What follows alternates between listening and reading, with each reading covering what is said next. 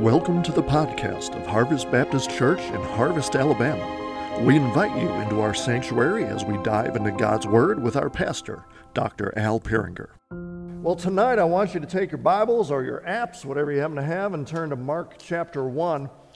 Um, you know, on Wednesday nights, I'm trying to uh, do a more a, a well-rounded discipleship study. Excuse me.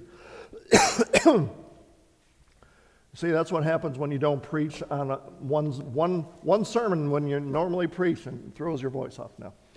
You know, so what I, on Wednesdays I'm trying to do, you know, well-rounded discipleship, and then on the third uh, Wednesday of the month, I talk about discipleship uh, itself because that is our mission as a church. We want to live and grow in Christ together. We want to learn from Christ, and then we want to live out what it is that we learn. It does us no good to learn uh, uh, about Christ and, and what he has done and what he expects, and then we do absolutely nothing uh, with it. Uh, that is not what we are called to do. And so uh, the call to discipleship is something uh, that we take seriously, and I want to take seriously here. That's what we're, we are called to go and make disciples. And part of that is teaching them everything that I have commanded you. So that's what we really want to do here. So tonight, I want to look at discipleship Jesus' way, the way that Jesus does discipleship. In a sense, what does Jesus demonstrate about discipleship? And, and so uh, I'm looking in Mark 1 16 through 20 here in just a second. But um, in, in the dictionary of the New Testament, it, it says that the word disciple or related word, it only appears in the gospel and the book of Acts. And when it is used, it is never used of um, a pupil who merely receives instruction, just taking a whole bunch of information is. The word disciple never references just, okay, let me just fill my brain with a whole bunch of stuff. It, it's what it does uh, mean, and the way that it's used, it, it's learning when you share a close relationship with another person. And, and so, discipleship is not merely like me standing behind the pulpit and, and, teaching from this. That is a part of discipleship. But it's going even further than that. It is taking a, an interest, a personal interest in the spiritual maturity uh, of somebody else. And, and so, uh, you know, that's a lot to chew on right there. Um, but we see that's what Jesus did with his discipleship, right? He, we see in, in what we're going to be looking at here tonight, when he calls the first disciples, you know, he calls them, they respond, and they are in close proximity with him, and he teaches and he demonstrates and he, he points them in the right direction. You know, this is discipleship. But just looking at the call that Jesus puts on the disciples, I want to um, consider three lessons that we learn uh, from how Mark records it. We know that this is found in, in all, the synoptic gospels. And, and, in Mark chapter 1, uh, beginning in verse 16, this is uh, what we are told.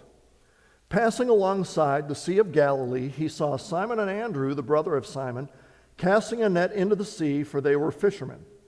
And Jesus said to them, Follow me, and I will make you become fishers of men. And immediately they left their nets and followed him.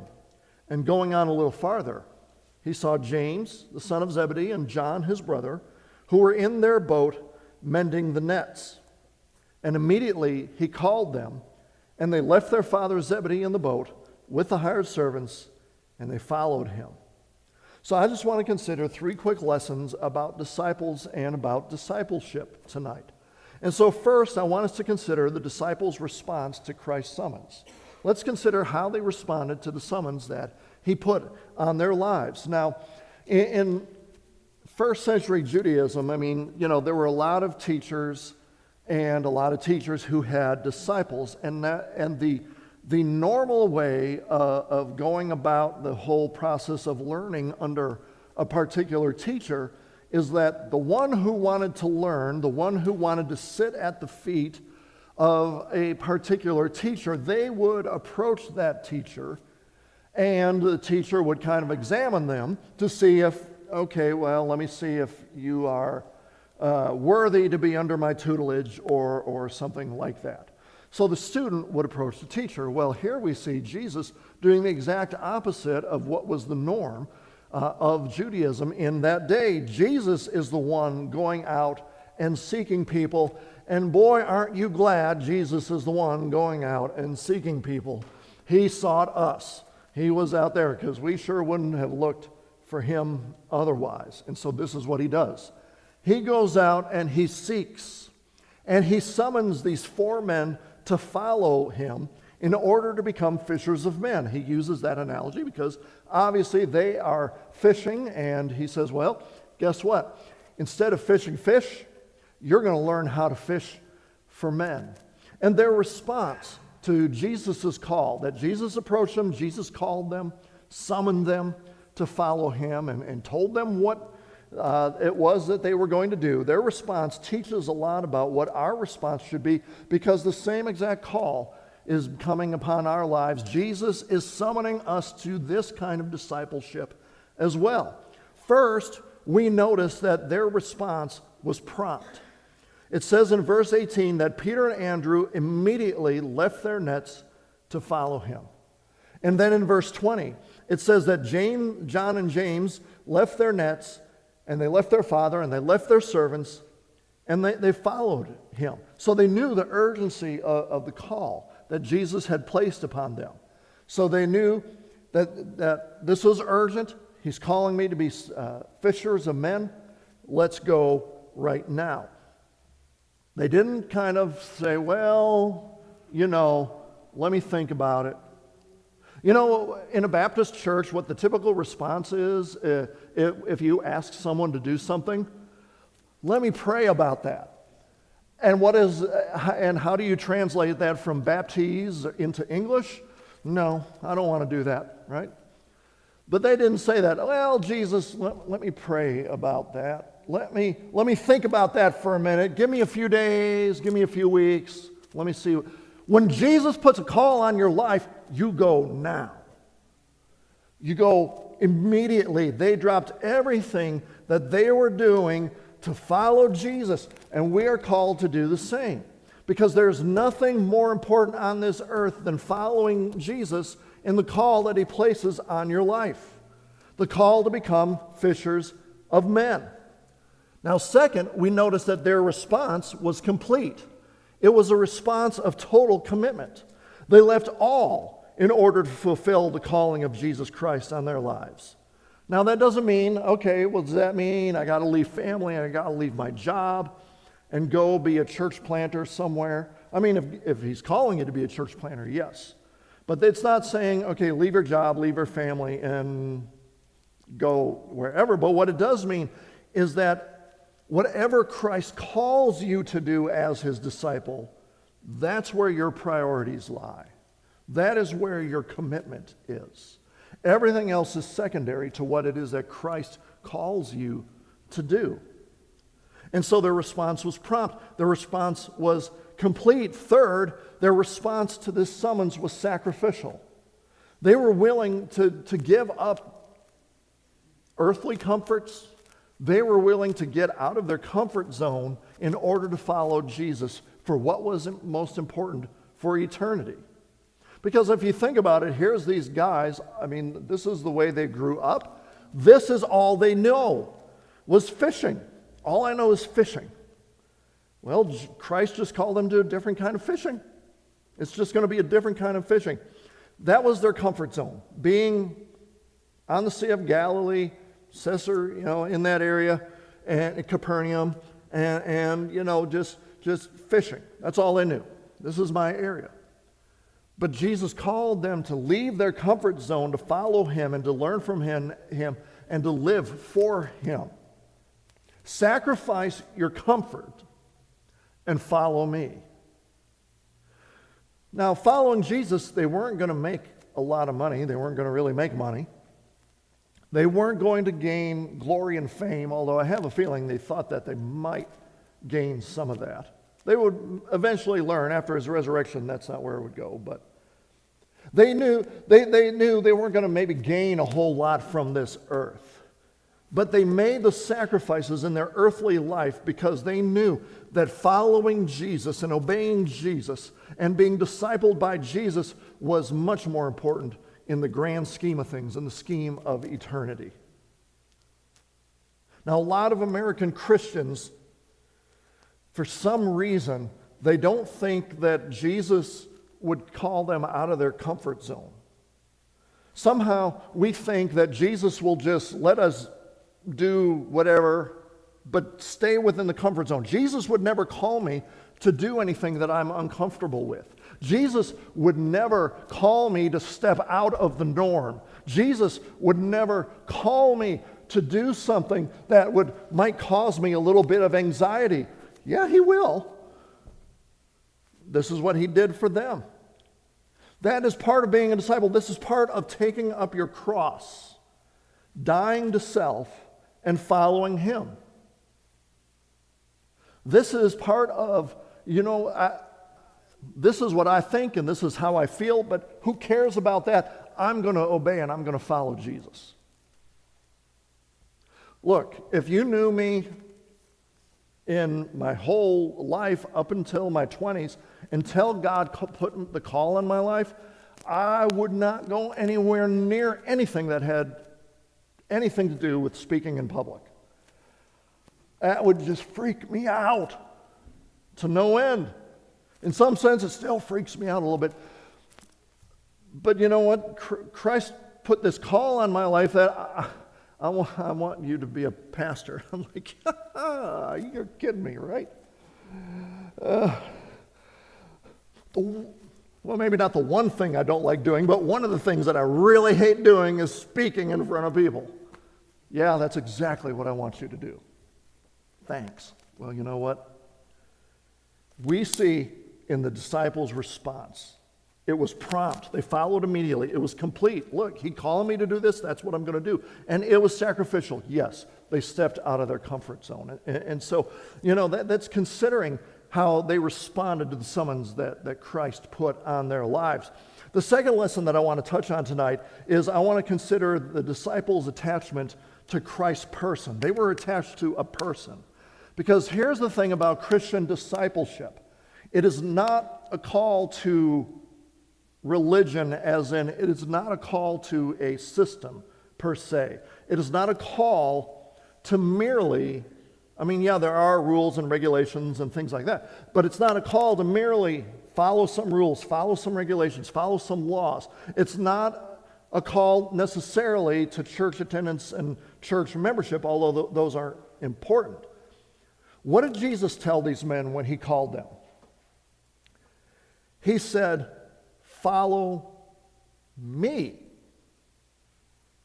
He said, Come after me. The emphasis being on the, the me.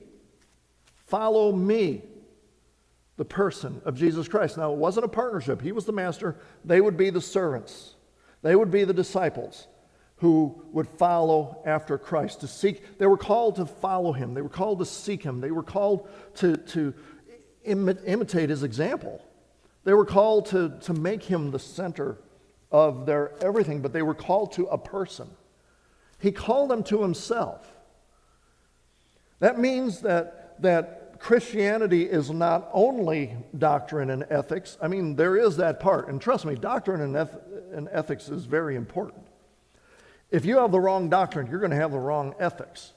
But in order to have the right doctrine, you got to have the right Christ. And so it all begins with Christ. You got to have Christ first. True Christianity is about Christ as he has been revealed in Scripture.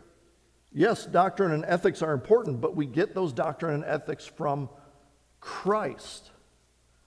And, uh, and uh, my fear is, especially, you know, when, when Christians and, and churches and denominations start moving to the center and then even moving to the left, you know, they, they, they, they, they think that, well, it's just about living life and then here, let me sprinkle some Jesus on my life.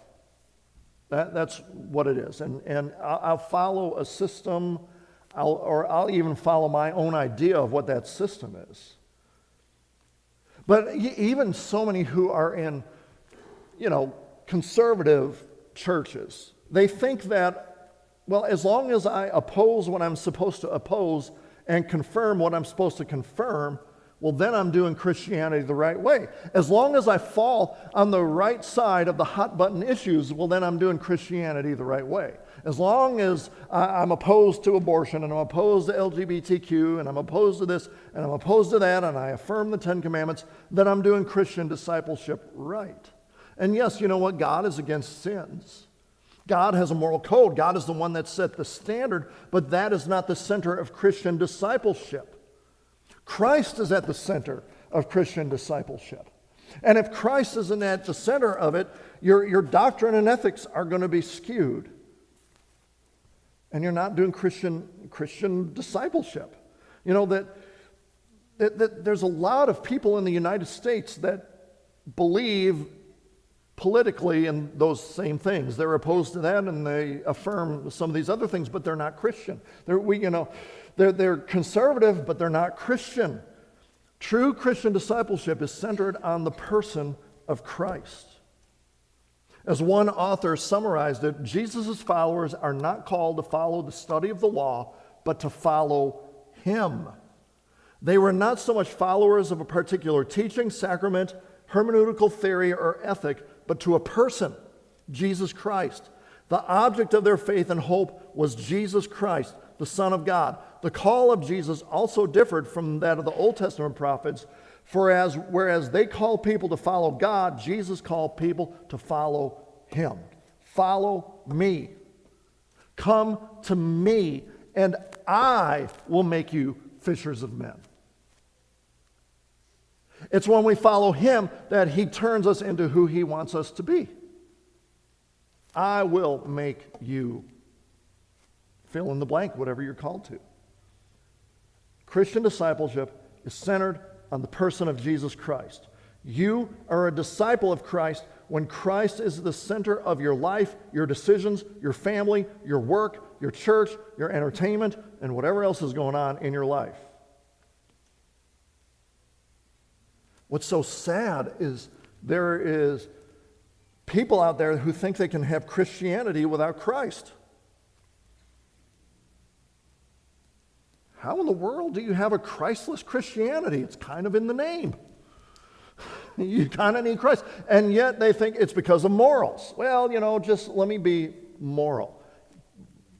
But if you don't have Christ, your morals are all wrong anyway, so it doesn't matter. Jesus is the person that is at the center of discipleship. And then the third um, lesson I want to talk about quickly from this passage is that the disciples, I want to talk about the disciples' acceptance of Christ's authority, their acceptance of his authority.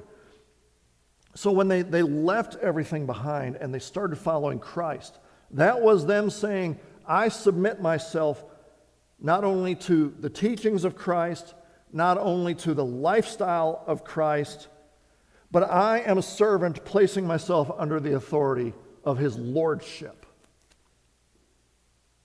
You know, the, the word Lord is used very often about Christ in the New Testament.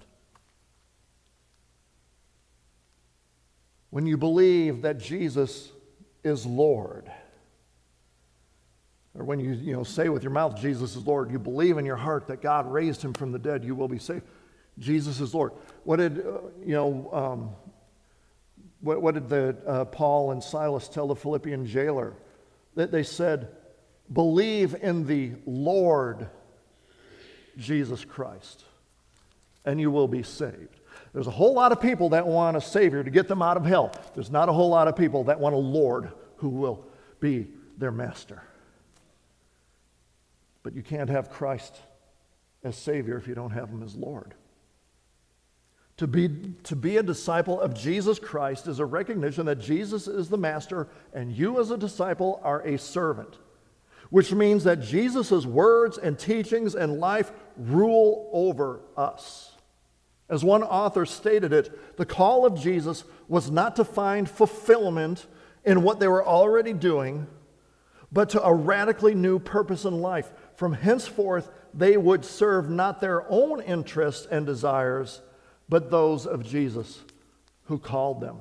Far too many people who call themselves Christian see Jesus as a means to an end in order to fulfill their own desires. I want to fulfill my dreams, and Jesus is my meal ticket to do that. Lord, help you if you think that. I, I, I want Christ so that He'll bless my self centered pursuits. I mean, yeah, I'll, I'll, I'll, I'll, say I'm a Christian and I'll put on the veneer, I'll put on the whatever, the outer stuff, but I, I want to do my own thing. And I want Jesus to bless me in doing my own thing.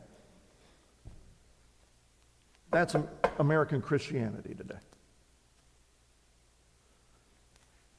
People want to control their own lives. They want to control their own destinies. They want to make the decision about what direction their lives take. And they make that decision without even thinking about Christ and what it is that He wants in their life. Their version of discipleship is I'm going to live my best life now and I'm going to sprinkle some Christ on. Look, just give me a little Jesus so I can feel good about myself I can feel like I'm spiritual, but I'm going to go do my own thing. That is not Christianity. That is definitely not discipleship. The disciples placed themselves under his authority. Whatever Jesus said to say, they said.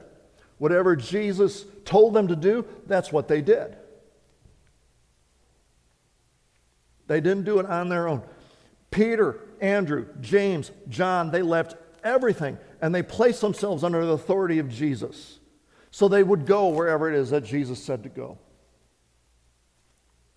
They didn't do their own thing and then sprinkle some Jesus or go back to Jesus to make them feel better about themselves. Give me enough Jesus so I stay out of hell but maybe not so much Jesus that, you know, I don't have the smoke on me or something. I don't know what, what I'm trying to say. But, you know, people are trying to just, just give me enough Jesus, but so I can go to heaven eventually, but I'm going to live my own life right now. That's not what Peter, James, Andrew, John did. They didn't do it to do their own thing. Jesus was their ultimate authority, not themselves, and that is true Christian discipleship. But you know what? We don't see Jesus, so we're not wa- you know, walking with Jesus like Peter and Andrew and James and John were. So, how can we be, be disciples of Jesus? Well, let me use an illustration from Chuck Swindoll. I updated a little bit to make it sound a little bit more modern, but um, so this is what Chuck Swindoll said. He said, Okay, let's play a game. Let's pretend. Let's pretend that you work for me. In fact, you're my executive assistant in a company that's growing very rapidly.